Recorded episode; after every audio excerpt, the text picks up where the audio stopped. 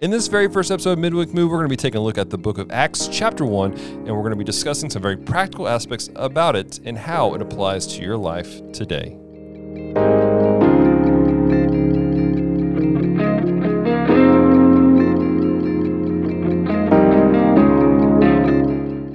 Hey there, everyone. Welcome to the very first midweek move. Now, this is um, something that we have prayed about. This is something that we have talked about.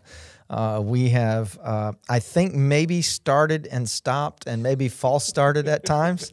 Um, there, we've had different names, we've had different thoughts, but this is where we have landed, and we believe we've landed here because the Lord has put us here. Right. And so we're calling this a midweek move, right in the middle of the week. Man, just a refuel, just to go a little bit deeper in the Word of God. And every single week, we're going to take a chapter of the Bible. We're just going to walk through it line by line, verse by verse. We're going to have different people around the table at times. And uh, for all of you that are tuning into um, the midweek move, um, we we hope that this will encourage you to take a deep dive, to know more about the Word of God, know more about God, know more about yourself in God, and that this will lead you to a greater understanding, not of life or not even a greater understanding of yourself, but a greater understanding of Jesus. Right. And so, uh, again, midweek move, man, this is just right smack dab in the center. And so today we're starting in the book of Acts, which I am super super pumped about starting in the book of Acts. Um, we're starting in the right place. And today, uh, I've got around the table with me a guy that all of you know very well. You've heard his voice, uh, you've heard voiceovers. You've probably seen him on Geek Devotions. You've probably seen him on uh, something to have to do with Geek Con and Geeks Under Grace and Nerdville USA. No, not the last one. But uh, anything in geekdom that's leading people to Jesus, this dude has been a part of it. Uh, also, uh, you have seen him and heard him on everything that the Healing Place does. Uh, but today, our guest is Dallas Mora. Hey, hey. I'm excited to be here. I'm really excited to get this started. Like we've we've been like you said, we've been trying to get this going for a while and um you know, it's all about timing. Is what the Lord wants. And Yeah. I think that even in, in what we're going to discover as we read through the Acts, it's all about God's timing. That's right. And this, I think, is uh, God's timing. It's and it's time to make a move with certain things. So I hope you guys are excited about this. We were joking earlier about me being a theologian, and that comes with a lot of heaviness, lot like thoughts. I am not a Michael Brown or some other cats, but I will say this: that through this, everyone can be a theologian because theologian is simply somebody who studies the Word of God. That's right. So if you're watching this, you're like, well, I mean, I'm not that high thinking. I'm not either. Um, but as we study the Word, we we act as theologians. So I want to encourage you guys to really dig in and be part of what's happening here.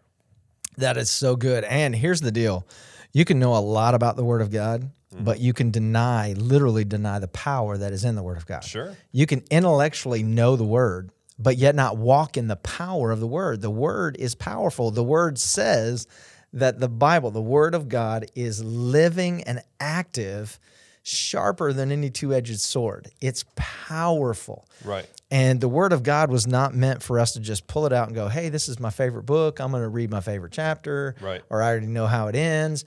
The great thing about the Word of God is you can read something over and over and over and over again, but depending on what season you're in, it may take you to another level of growth. Mm. Right. Just depending on what season you're in. The Right. Word of God is eternal. Right. right? But yet we are still in this process of growing. So we hope that walking through this, you will you will open your Bible, you will follow along, you will jump in the chat, you'll ask questions. Um, we're going to do this in multiple platforms. Uh, we're going to do this in multiple ways. It's going to spawn some different things as well. Uh, but whenever you're listening to this, uh, whenever you're watching this, if there is an opportunity for you to put a comment or something like that, please do that. We do look at those things. We do go back and look at those things and want to know, man, what is this doing in people? What are what are they thinking about? What questions are they asking? So, um, are you ready? I'm ready. I think I, I just in my mind I'm I'm hearing like epic music right now, like the theme to Rocky or something like he's about to come out. You know, it's like we should have something like that. There should be streamers going off of balloons or something like that. We'll see what we can do in post. Just no goofy filters like Okay. Facebook, please. All right. So we are starting in the book of Acts. If you want to know where to go, go to the middle of the book, find Matthew, and then just keep going, keep going, keep going, keep going, and then you'll you'll see John, and then boom. There is the Acts of the Apostles. It may say that in your Bible. It may say the book of Acts. Um, but we're going to start reading, and so let's uh, let's dig in. Let's dive in. All right. So the former account I made, this is Acts chapter 1, verse 1. The former account I made, I made, O Theophilus, of all that Jesus began both to do and teach. Now, here's the key the former account I made. Who is I right here, Dallas? Here, I most people pretty much agree with it. It is actually Luke who wrote the book of Luke. Um, we have him, and we get that from a variety of, of context clues where he's talking about we, and a lot of context where he's talking about uh, Paul traveling with an individual named Luke. Uh, we also see just other, you know, everyone has a voice when uh, type of type of talking. Yep. They say things, and it's just like, yeah, that's so and so. You know what I'm saying? And we see that typology from Luke and into Acts. There's a lot of parallels between that that we go, yeah, this is Luke. And he's writing to a guy named Theophilus who was probably um, somebody he served as a physician at some point. Yep. So just like uh, Dallas has known me now for 12 and a half years, I feel he, like longer knowing some of the people you raised. he knows uh, he knows my cadence. He knows my mannerisms. He even knows my writing style, which I love to write. He knows my writing style. So, say you put five things in front of Dallas, and you go one of these, maybe ten things in front of Dallas, and go Scott wrote one of these things. He could probably you could probably pick out the one that I wrote. yeah. And so that's what he's saying about Luke is there are things that that in this writing that draw back to really no one else but Luke. I mean, mm-hmm. there's some speculation, but none of it has any real merit Right. as far as the rest of the Word of God. It, Right. re- it really doesn't. I mean, some have tried to make it certain things, but it just doesn't. It all kind of points to Luke. And I think even further into Acts, we see, yeah, that makes total sense. So, the former account I made, O Theophilus, of all that Jesus began to both do and to teach until the day in which he was taken up, after he, through the Holy Spirit, had given commandments to the apostles whom he had chosen. Now it's talking about until the day in which he was taken up. You're talking about um, uh, uh, he was taken to the cross and then resurrection and all these different things. And it says that, uh, verse 3, to whom he also presented himself alive. So he presented himself alive to the apostles. We know that there were other people also that saw him in those 40 days. We know that uh, the, the women that were a part of the ministry uh, saw him as well. I kind of always go back to that, uh, that scene where, uh, you know, they're, they're in the room and uh, the ladies have already seen. They've run to him. You know, Peter and John have gone, and they've kind of seen it, and, and but everybody's still questioning, and they're in the room and they're questioning, and of course Thomas he gets a really bad rap. I mean, he really does get a bad rap, and Jesus just poof shows up. Mm-hmm. We don't know if he like just melded through the wall or what happened, but all of a sudden he's there, and they see him. So we're talking about the the the resurrected Jesus presented himself alive after his suffering by many infallible proofs, being seen by them during 40 days and speaking of the things pertaining to the kingdom of God. So here we have this Jesus has been crucified. He's uh, dead and buried. He's resurrected now. It's been 40 days. Uh, there is uh, a special event that's about to happen in Jerusalem. Right. Um, it- it's amazing when we read in the Bible that it seems like a lot of these critical things that are about to happen are always happening when something big is going on in Jerusalem, right? right. So then it says this in verse 4. And we we have to remember the context of what Jesus had already told them. And that is you're going to go somewhere. I'm going to send you somewhere. Right. And then out of that, you're going to go. So, with all of that in context, it says, and being assembled together with them, with them. So, here is the resurrected Jesus. He commanded them not to depart from Jerusalem, but to wait for the promise of the Father, which he said, You have heard from me. Now, before we read this next verse, what like what is he talking about here where he says you have heard these words from me the promise because promise capitalized this is not just a promise, but the promise. So where is he going with this? Where he's going with this is uh, something that he's referenced um, several times in the past, and you see these references in Matthew, Mark, and Luke, talking about the promise of the Holy Spirit. Um, and now there was a lot of ways the Holy Spirit was expressed through the uh, previous Gospels and how that was playing out. But that's what these people are looking for. Now they don't know who Holy Spirit is. That's right. They've not experienced Him. They don't know uh, what that would look like. So, which is really cool because we're over here and we're in 2021. Not to date the podcast or anything, but we're in 2021 and we got this mindset. We have 2,000 years of, of church history. That's right. These guys in real time, they're like, He said to wait for the promise Yep. And they don't know what that is. They've heard some teachings about a promise. That's right. But they're not sure what that looks like. That's right. And then he goes on in verse five and he says, For John truly baptized with water. Now he's speaking about John the Baptist and and uh, baptizing in water. He said, But you shall be baptized with the Holy Spirit not many days from now. So this is a great place to kind of just check this out for a second. The words to describe the Holy Spirit up to this point that Jesus has kind of let him in on has been uh, water, right? Water of life. Uh, he will. Uh, he's going to be a comforter, right? Wind has been in a description. Right. Fire has been in a description where he says he will baptize you with the Holy Spirit and fire. So we got fire, we got wind, we got water, we got. He's going to be a comforter, right? He's going to be a counselor, Right. right? He's going to be an advocate. So all these words are describing what sounds like to me is a person. Right. Would you get that? I would totally get that. I mean, it, it, Like if I'm like, hey Dallas, uh, I'm going to send a counselor your way. Are you going to think that like there's going to be this cloud come and there's going to be this wind and the counselor is going to speak to you out of this cloud, or are you expecting a person? I'm expecting a person, especially in context of who we talked about. The these are these are Jews who always seen God as a as a being. Yep. You know, you go back to Genesis, let us make man in our in our image. They have context of God being a, a physical form. Then these guys are thinking Jesus as the Messiah, the Messiah. So they're like physical being. So Holy Spirit, physical dude. Right.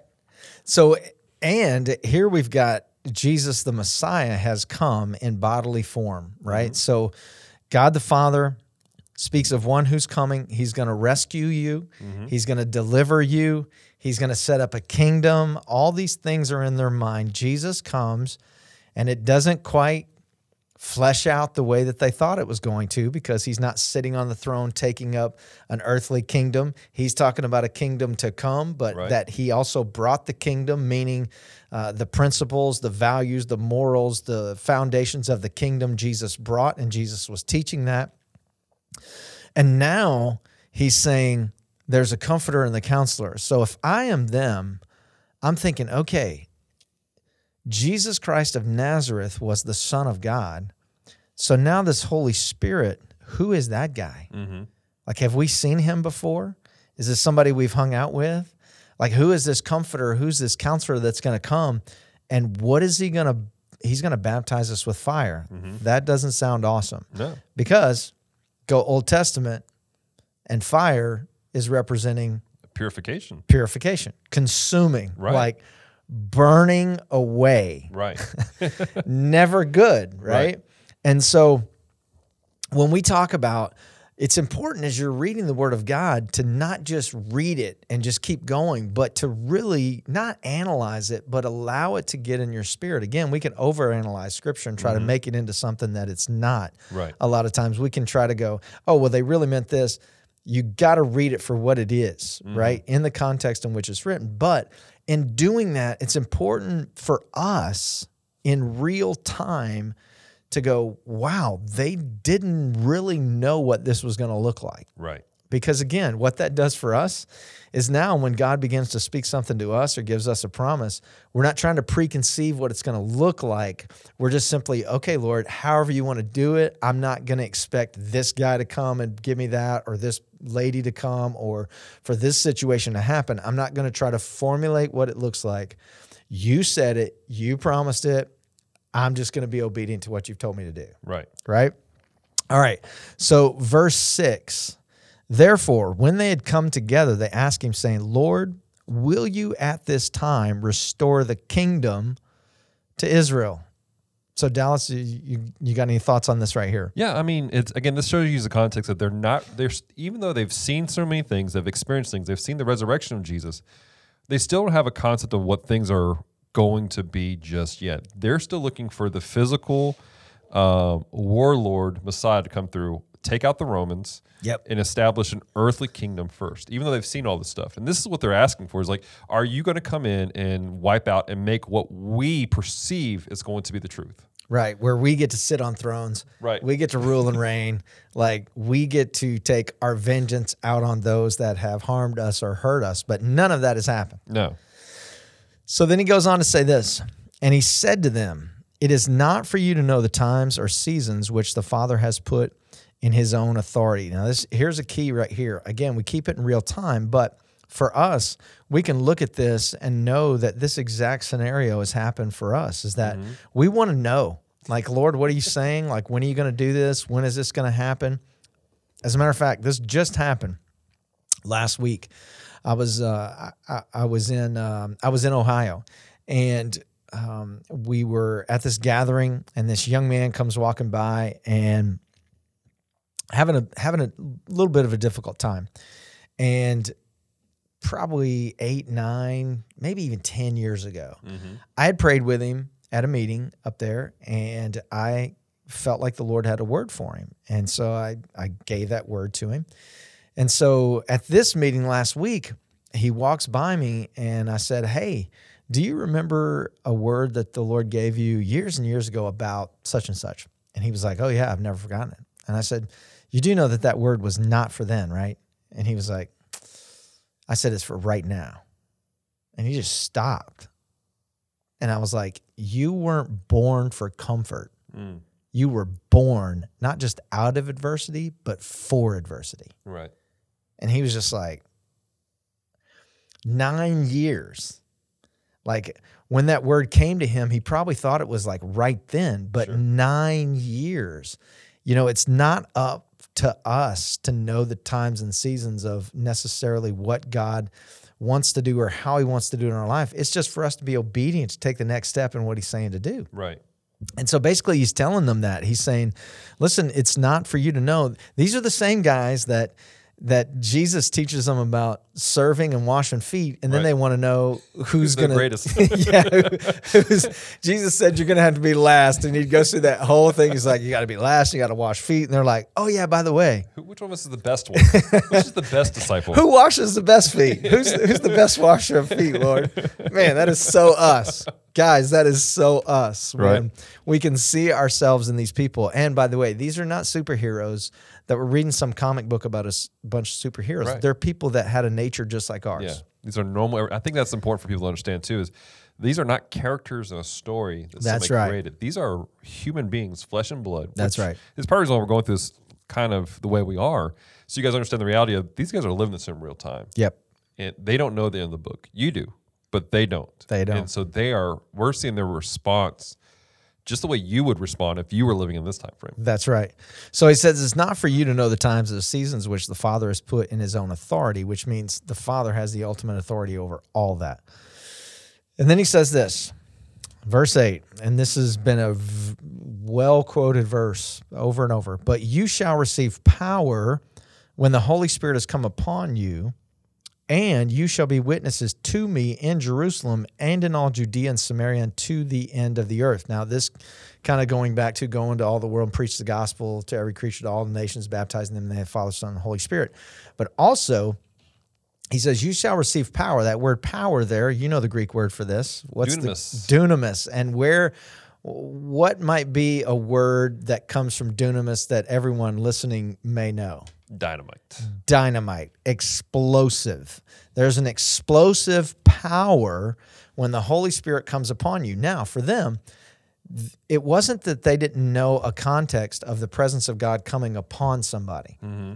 Because Old Testament, the Spirit of God came on people, mm-hmm. rested on them. But there are very few instances where we can see where the Holy Spirit filled somebody in the Old Testament. Right. There are a couple different instances. One, not necessarily Old Testament, but Luke chapter one with Zacharias. Mm-hmm. Jesus hasn't been born yet. Right. Yet he's filled with the Holy Spirit and he prophesies this word about his son John the Baptist. Right. Which again, for some of us that messes up our theology Yeah, just a bit. because literally it is he is filled with the Holy Spirit, not just the Holy Spirit came upon him. Mm-hmm. But here it says, when the Spirit has come upon you, but in context, we look back to what Jesus said about the Holy Spirit. And here's what he said about the Holy Spirit. I believe it's in John. He said that the Holy Spirit, I will not leave you orphans. I will send the Holy Spirit, and he will not just be with you, but he will be what? He'll empower you. He will empower you and he will be in, In you. you. So it's like they were used to the whole living with us. Right. But now Jesus was saying, hey, it's not going to be like me. I was with you, but now the Holy Spirit's not just going to be with you, He's going to be in, In you. you. Yeah, yeah, yeah. So when it says, when the Holy Spirit has come upon you, and you shall be witnesses to me, to him, about him, to him, everything points to him in Jerusalem. That's where it starts. That's where they're at right now. And in all Judea and Samaria and to the end of the earth. So, yeah, any thoughts on that verse 8 there, Dallas? Yeah, just again, it's the whole thing. You shall receive power, but there's a purpose behind it. We, you and I come from a a, um, a historical background where people have kind of they've taken that and they've ran with it. It's just all about the gifts, all about the powers of certain things. Again, we want to stay in context. In context of where we're at, they're go they're going.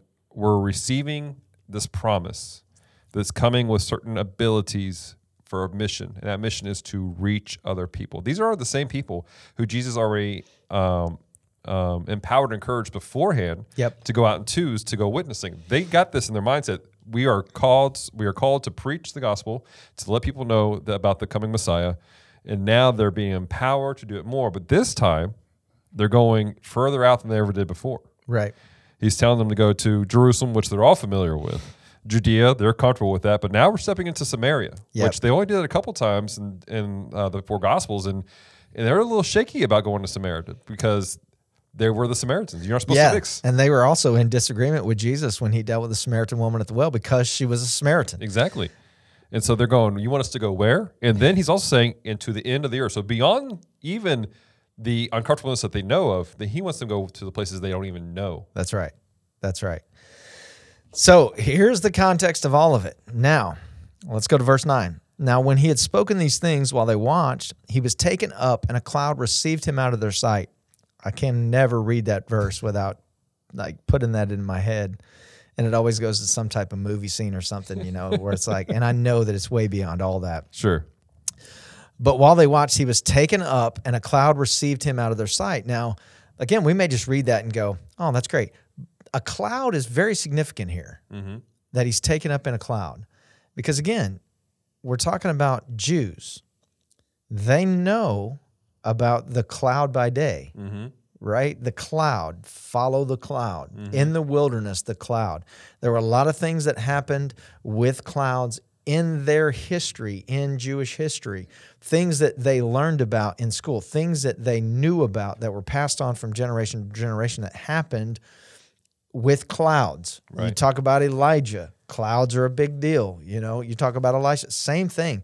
So when he's taken up out of this cloud, received him out of their sight. And while they looked steadfastly toward heaven as he went up, behold, now here's another one of these things, because I would be just looking as well. Right. But it says, as he went up, behold, two men stood by them in white apparel. Now, these aren't um, church pastors who just showed up from a church where they wear white suits. Right. These are angels, right? This Right. is angelic hosts who also said, verse 11, Men of Galilee, why do you stand gazing up into heaven? This same Jesus who was taken up from you into heaven will so come in like manner as you saw him go into heaven. Again, the angels are confirming what Jesus has already told them. Right. I'm coming back. And when I come back, I'm coming back. My foot's gonna, I'm gonna step out on a cloud. Right. My foot's gonna hit the Mount of Olives. I'm coming back. All this is gonna happen. Right. The angels are confirming Right. the word of God. Absolutely. Any other thoughts? I mean, it's, it, I mean, you, you said it pretty clearly. He says this over and over. Matthew specifically talks about uh, you'll see a um, a signal or a, a standard in the in sky, and then that will mark his second coming. And and um, it's hard for us to really wrap our head around that. I mean, first off, people are going, "Wait, how did he just float up in the air?" I don't know. It's just it's it's what happened, you know. And and to be honest, Luke being a physician, he's not going to just figuratively say stuff. He's very literal. He goes, Yeah, so if he good. says that he went up, he means he floated up into the air. Which also means Luke, as a physician, that would not have been his nature to just. That would not have been comfortable for him. Right. because again there there is a science to everything everything has to be explained everything now he has already been on this journey with jesus so Right. he's seen stuff that's gone beyond his comprehension Right.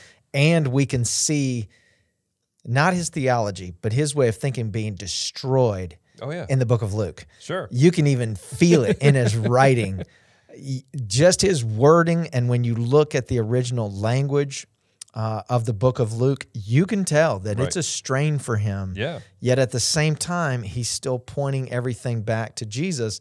And in the book of Luke, we see maybe more recorded miracles uh, in the book of Luke Right. than we do many of the gospel Right. accounts. But again, it makes sense because Luke, being a physician, Jesus is healing Right. without medicine, without treatment, miracles and healings. And thereby, it's shifting the mindset of this physician, not away from medicine Mm-hmm. or away from science or away from, you know, a lot of times again, people are like, oh, you know, God's supernatural. So that means we don't need this and we don't need this. Well, there are a lot of Greek and Hebrew words for therapy, Mm-hmm. pharmakia, all these different words for healing Right. that aren't just supernatural, but things that needed to be walked out. So it's not that Luke's throwing all that aside, but at the same time, it is like this is beyond natural wisdom. Right. This is beyond what I can wrap my brain around or what I've learned as a doctor. This is supernatural. Absolutely. And this same thing, I, I can't imagine him being in the midst of all this and just being like, Right. and it's important for us to understand Luke is like he's recording, he's interviewing people, he's talking to people, he's looking people face to face. Yep. And uh, being a physician, he has every ability to go, I think you're crazy. yep, But he's going, this is what happened. Yep. I am thoroughly convinced this is what's taken place. Yeah. And that's an encouragement to us too. Not everybody's going to understand what the Lord does in your life. Not everybody's going to understand what the Lord may be telling you, even about the Word of God. And our expectation isn't that people would understand what we're saying or even believe what we're saying. Right. Our mission isn't to make people understand. Sure. Our mission is to declare the message of Jesus, to be witnesses, right? Absolutely. All right. So, uh, verse 12, here we go. Then they returned to Jerusalem. Dallas, why are they returned to Jerusalem? Because he told them to. He told them to. there it is. Know it, do it. Yeah. It's pretty simple. You can try to turn it upside down and make it something else. They're going to Jerusalem because Jesus told them to. Here's the instructions. All right, we're doing it. Now, we're not sure if some of them were like, hey, I'm not going to miss this. Right. Like, I don't know what's going to happen, but I want to be there, right? Or some of the ones in the room going, hey, Jesus said it, I'm going. Right. Like he just went up in a crowd, cloud. He resurrected from the dead. Dead bodies were coming out of the ground. I don't want to miss, but I also don't want to disobey what he told me to do. Right. Right. So we're not sure what all's going on, but here's what we do know not just from the book of Acts, but from the Gospels as well.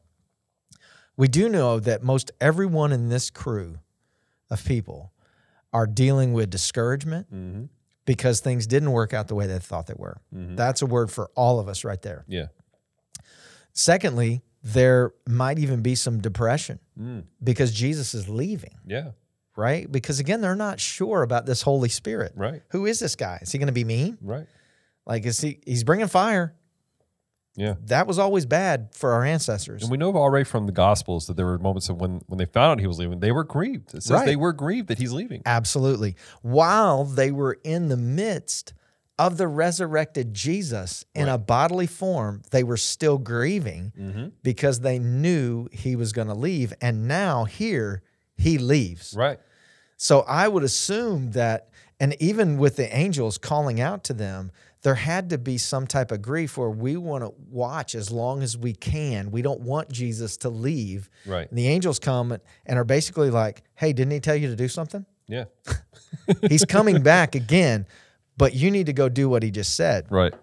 So then they returned to Jerusalem from the mount called Olivet, which is near Jerusalem, a Sabbath day's journey. And when they had entered, they went into the upper room where they were staying. Peter, James, John, and Andrew, Philip and Thomas, Bartholomew and Matthew, James the son of Alphaeus, and Simon the Zealot, and Judas the son of James. These all continued with one accord in prayer and supplication with the women and Mary, the mother of Jesus, and with his brothers. So we don't just have just the, the disciples, the apostles. Now we have kind of the whole crew, most everyone that saw the resurrected Jesus have been commanded to go. And now they go in this upper room in the place where they were staying. And there are these two words here that are that are really key, and that's verse 14, one accord in prayer and supplication.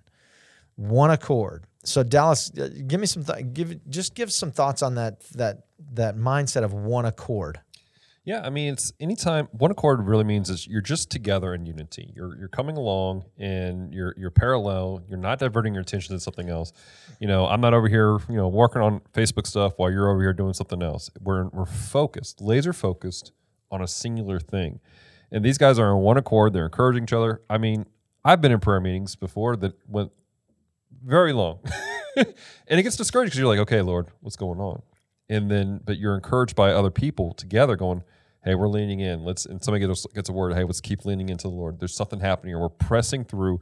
We're working through, and when we're in one accord in prayer and in supplication, that communion together that just helps us to really stay focused on what the Lord has for us. And one of the keys for one accord that dif- differentiates it from just unity is that one accord is in the spirit. Like mm-hmm. you can be unified with somebody not in the spirit. You can be unified towards a goal. Sure.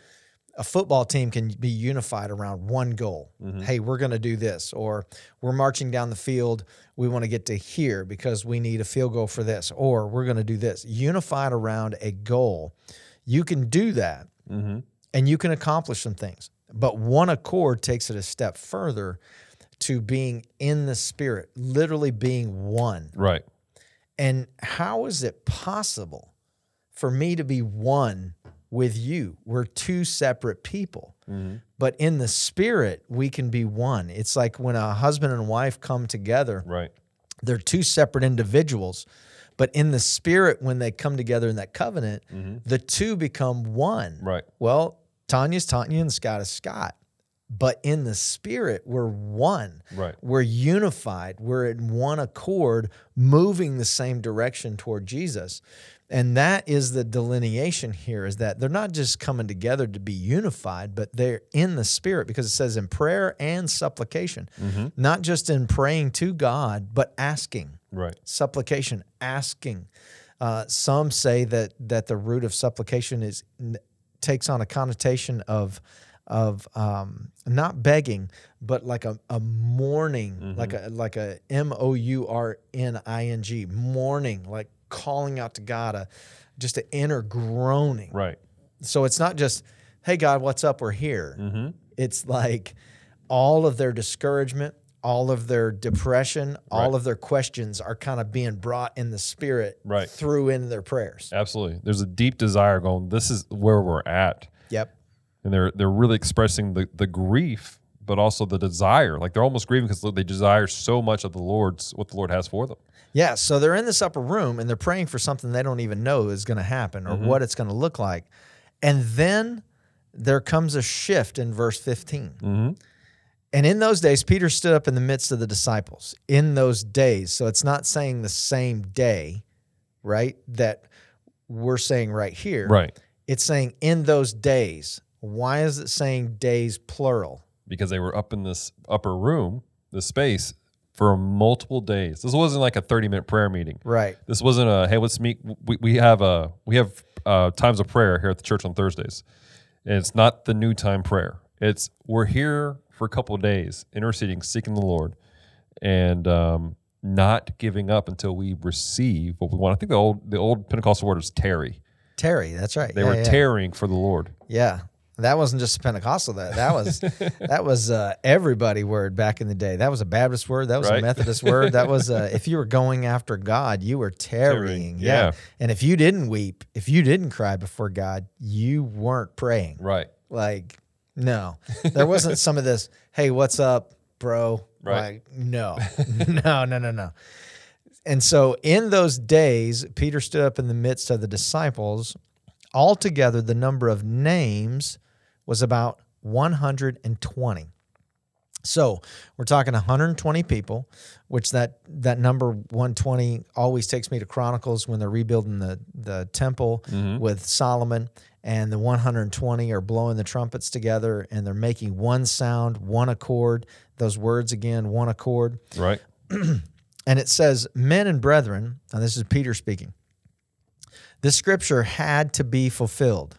This scripture had to be fulfilled, which the Holy Spirit spoke by the word of, uh, by the mouth of David concerning Judas, who became a guide to those who arrested Jesus.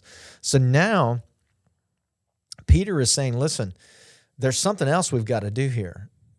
We're not just waiting for the Holy Spirit, but in order to do what Jesus has called us to do, we're to have to we're going to have to make a decision and it's not that Jesus specifically told them to do it but it is for fulfillment of a prophetic word from the word of God mm-hmm.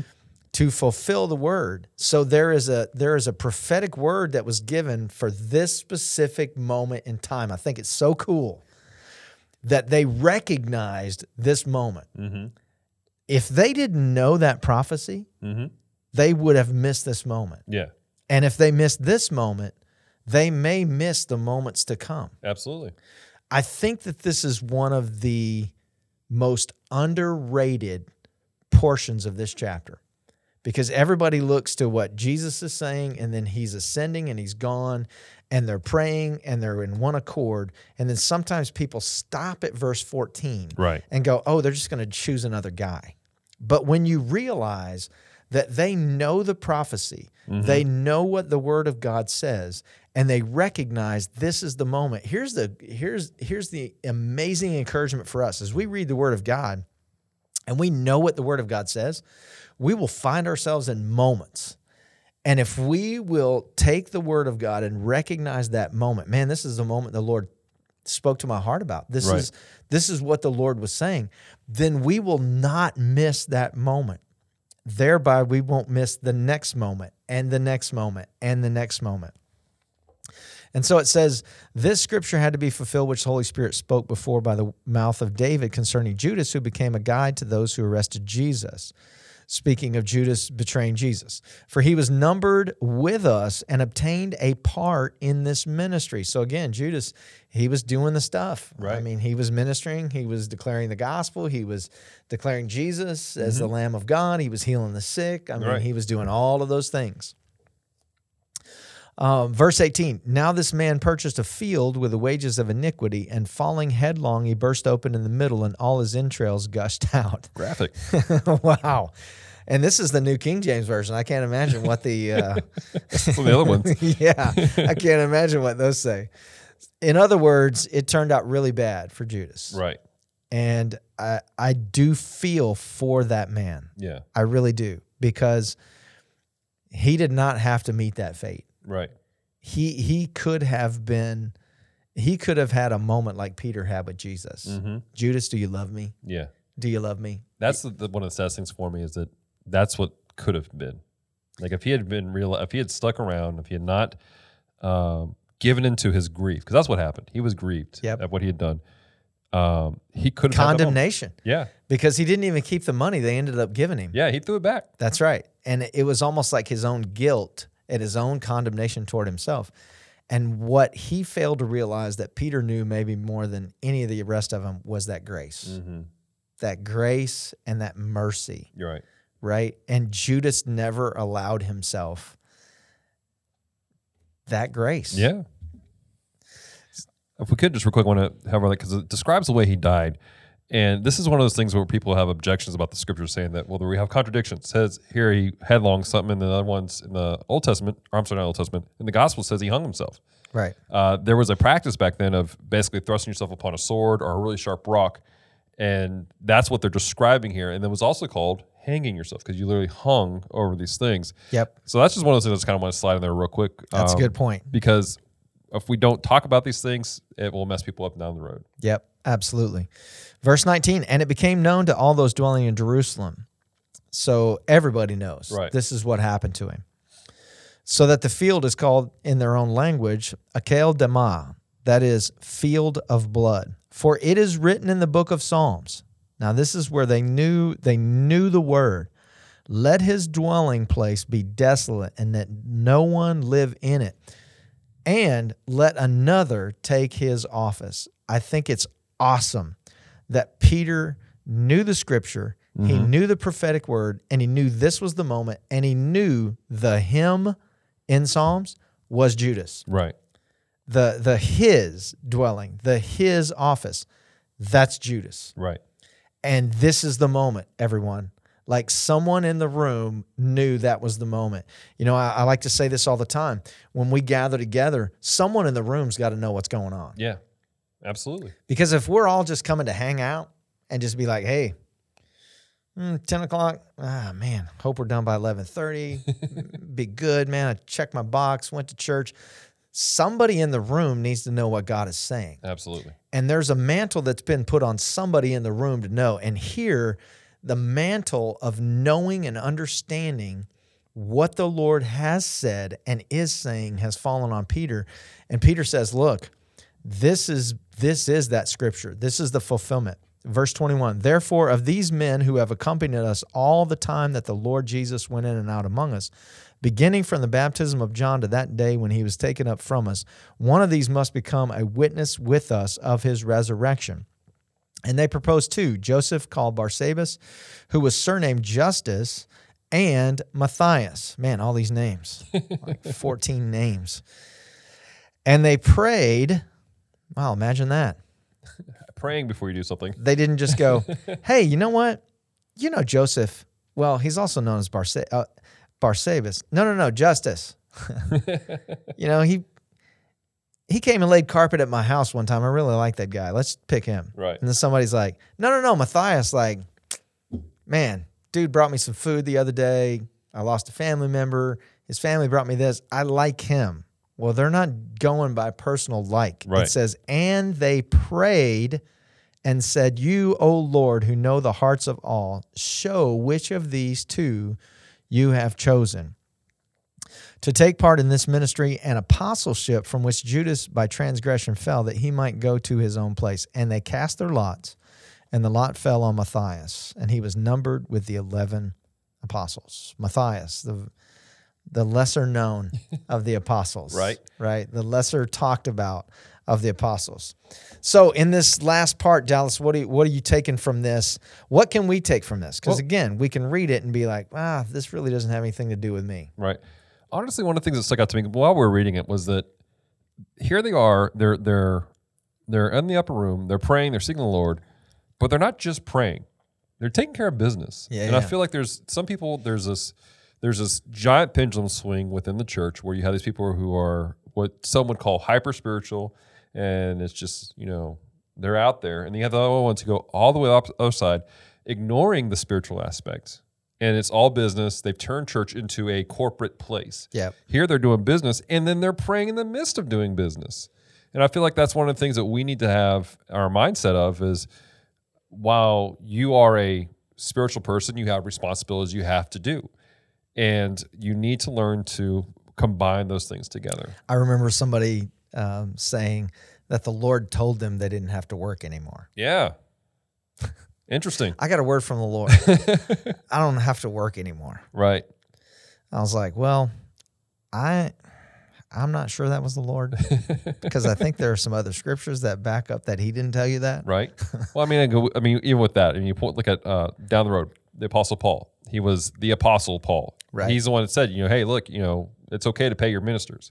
He's also the guy who built tents while presenting the gospel. That's right. And so, but that's I don't know. That's kind of what always stuck out to me is that there is a dichotomy to stuff. We cannot ignore our spiritual life. We can't ignore our responsibilities and the regular stuff and taking care of what needs to be taken care of. But they do combine together. And in the midst of everything, if we do everything, everything as unto the Lord, Mm-hmm.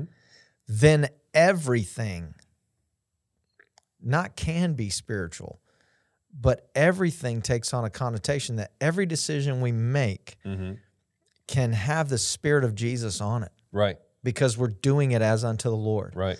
our jobs, they may not seem spiritual, but we are spiritual beings. Right. If we're doing a job and it is as unto the Lord, guess what? It has kingdom qualities. Absolutely. Everything we do as we do it unto Jesus has a kingdom quality, Right. has a kingdom principle to it. And here, it wasn't like this is a deacon board and they absolutely had to have another person. Right. They're fulfilling scripture. Right.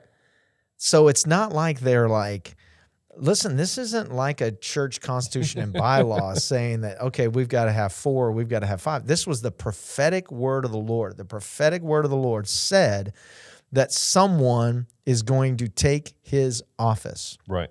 And Peter recognizes the word of the Lord said this. Now we have an opportunity, and this is one thing I've always looked at with the scripture. We have an opportunity to fulfill the word of God, Right. not just in praying for the Holy Spirit to come, but to actually, and when they make this decision, Mm-hmm. they fulfill the prophetic word. Right. With one simple decision on Matthias, they have fulfilled the prophetic word. Never think that what you do on a day to day basis is so small because a lot of times what you do as you do it under the Lord, you're fulfilling prophecy. Right. You're fulfilling the prophetic word of the Lord. Absolutely. That as you do it under the Lord, you are fulfilling not only the will of God, but the prophetic word. So, Acts chapter 1, man, there's more than just, and you shall receive power, right? Right. Um, I love the way Luke reads this. Um, it's amazing. And we have a lot of takeaways. Uh, we don't want to tell you what the takeaway is because we want you to be able to take away whatever the Lord is speaking to your heart. How Right. does this apply to you?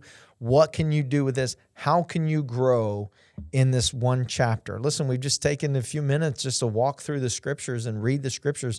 For some of us, this may be the first time that you've sat down and read a chapter of the Bible in a very long time. Right. Right. But you can walk through it. It's not about reading a chapter, it's about whatever you're reading, getting it in your life, allowing it to take root, Right. and then using what God has given you in your daily life. Exactly. You know, the, this this is my Bible, and it's it's a it's it's there's a lot to this. I think a lot of people they go, man, there's just so much here. I just don't know if I can. We guys, we just did one chapter. I think it's been like maybe 40 minutes that we've been talking about it. Take just this one chapter and activate in your life. Don't Yep. don't worry about everything else. Just take one bit and then go on to the next one. That's one thing I love about um, at the Healing Place. We've been doing this uh, promises, Yeah. and it's one verse every week. It's one promise. Right. But yet, as people are reading it, they're reading the context of that verse. So they're getting more in them. They're not just taking that one little verse, but we've been presenting it in a contextual, and they're going, wait a second, there's more than just that promise. Like, and when I know more about what's going on around the promise, the promise becomes even better Right. than it was just just stand alone. All right, so uh, Acts chapter one. Hey, we're gonna pray. Let's pray, and we're just gonna pray that man, this would take root in us. So Jesus, we love you. We thank you, Lord. Thank you for your word. Yes, Lord. Thank you, Lord, for just giving us this opportunity to walk through your word. Just this this uh, this midweek move. We're just making a move in your word to grow, uh, to become more like you, Jesus, a little less like us, and a little more like God. you, Jesus. And uh, we thank you for the word. We thank you for the substance that it is. We thank you that it is living and powerful. And we thank you, Lord, that we can um, we can learn not just about these people and about you, but we can learn about ourselves. Yes. Lord. That who we are in you. And so, Lord, I just pray for those that are out there that have felt condemned that they don't read the Word of God, those that have felt condemned um, uh, and even guilty themselves for maybe what they can't do. But I pray right now in Jesus' name, they would be encouraged that they have walked with us today. They have uh, gone in depth today. They have taken in the Word of God today, and that they can. They can grow in Christ. They can be like Christ. They can read the Word of God. They can pray. Um, and so, Lord, we just thank you. Thank you for this opportunity uh, just to refuel, refresh, get filled up, and uh, get ready for the rest of our week. So we uh, we honor you and we bless you in Jesus' name. Amen. Amen. All right, Dallas. Awesome first episode. It was fun. I think very, very good. So, again, join us uh, next week, and it's going to be an awesome, awesome time. Yes, it will. Bye bye. Thank you so much for being part of the very first midweek move. I hope this podcast has encouraged you and challenged you. We want to invite you that if it has, if this has somehow made a shift in your life, maybe it made you think about some things you hadn't thought about before, reach out to us. Let us know. You can find us on any of our social media platforms Facebook, Instagram, and Twitter. Just look for THP Shreveport. For more information about the Healing Place or Midweek Move, visit our website, thpshreveport.com. For links on how to contact Pastor Scott directly or Dallas, feel free to check out the show notes down below. Just remember, we genuinely love you and we genuinely care about you. That's why we do these midweek moves. We want to help you to take your next step.